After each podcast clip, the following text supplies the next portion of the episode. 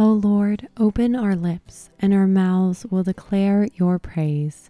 Glory be to the Father, and to the Son, and to the Holy Spirit, as it was in the beginning, is now, and ever shall be, world without end. Amen. The scripture for today is Psalm 132, verses 1 through 18. Let's prepare our hearts to hear from God's word as we listen to My Dwelling Place Psalm 91 by Keith and Kristyn Getty. Piano and violin provide a soothing foundation, a musical safe house from which a soprano voice emerges. While the text focuses on God as our dwelling place, today's psalm examines the Lord's choice of his dwelling place in the house of Zion.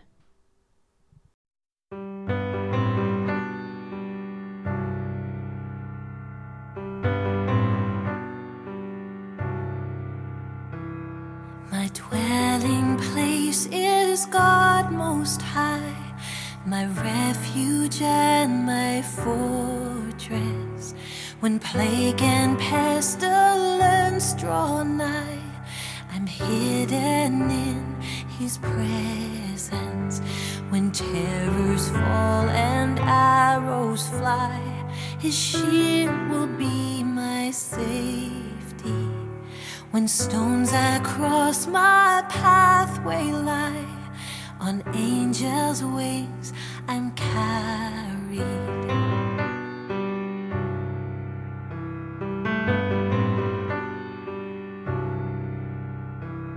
My dwelling place is God Most High, a present help in danger. I rest secure my Master's favor.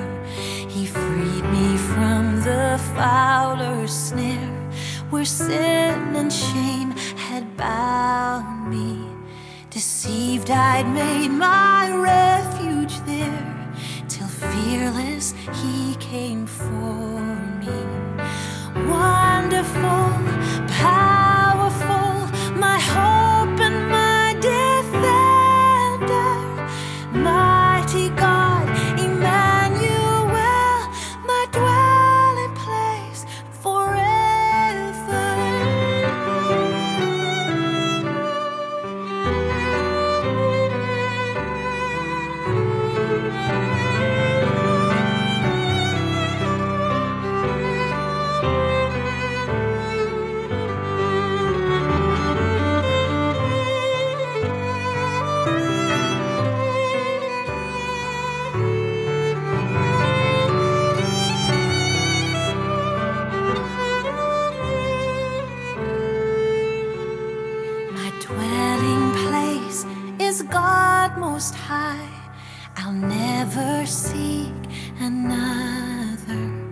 for I am His and He is mine. My heart He'll keep forever. I know the name on whom I call, He promises to answer. With life, He satisfies my soul and crowns me with his pleasure. Wonderful, powerful,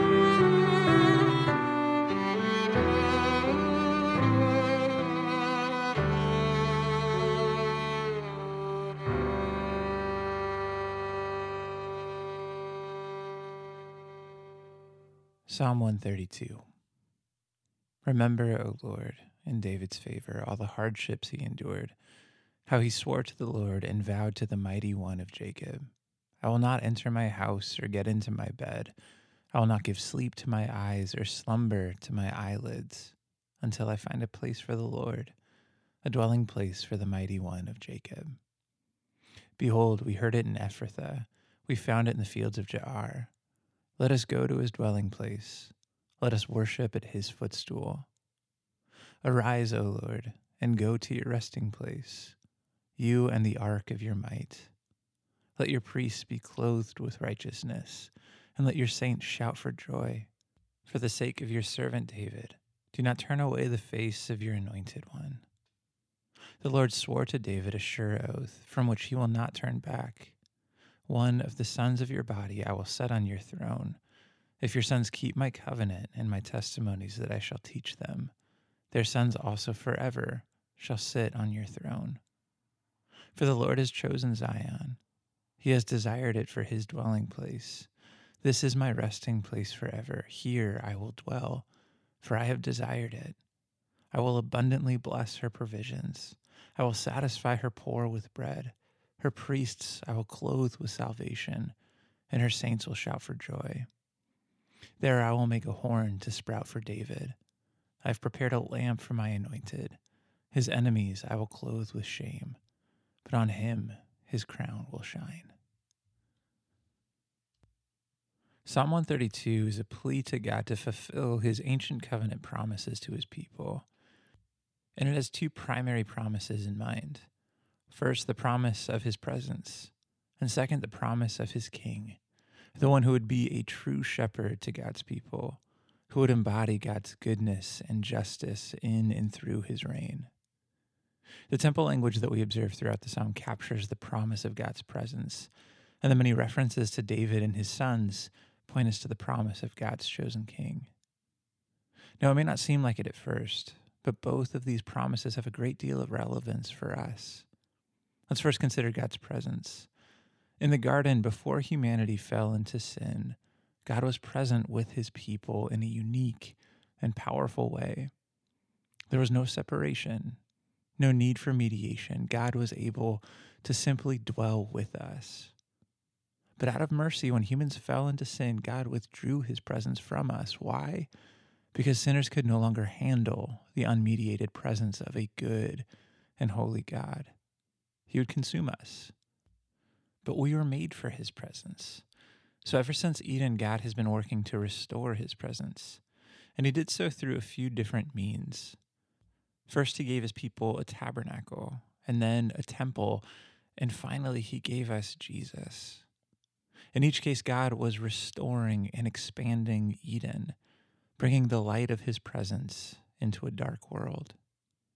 And now, because of Jesus, who is the radiance of the glory of God and the exact imprint of his nature, who took care of our sin problem and now stands as our mediator and intercessor at God's right hand, you and I are the very temple of God in which he dwells.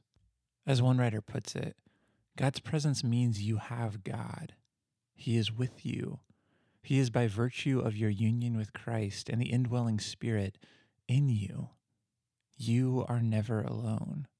You have an ever present friend. And in Jesus, God has not only fulfilled the promise of his presence, but also the promise of the Davidic king. Throughout the Old Testament, God called on David and his heirs to follow and obey God.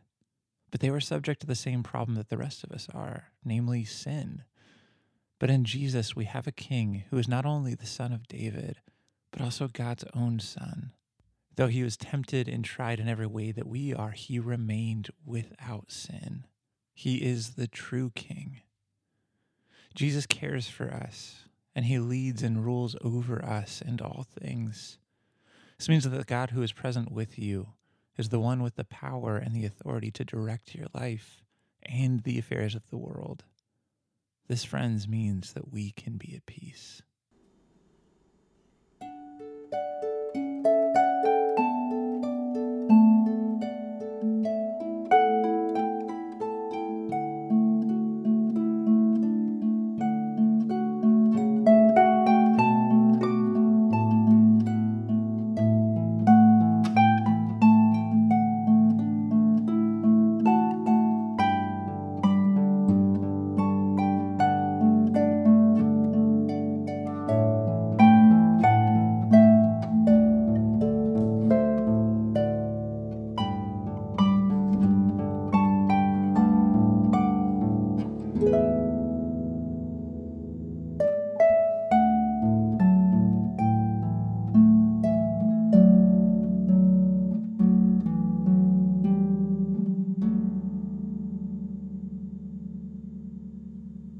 Let's close now with this ancient prayer.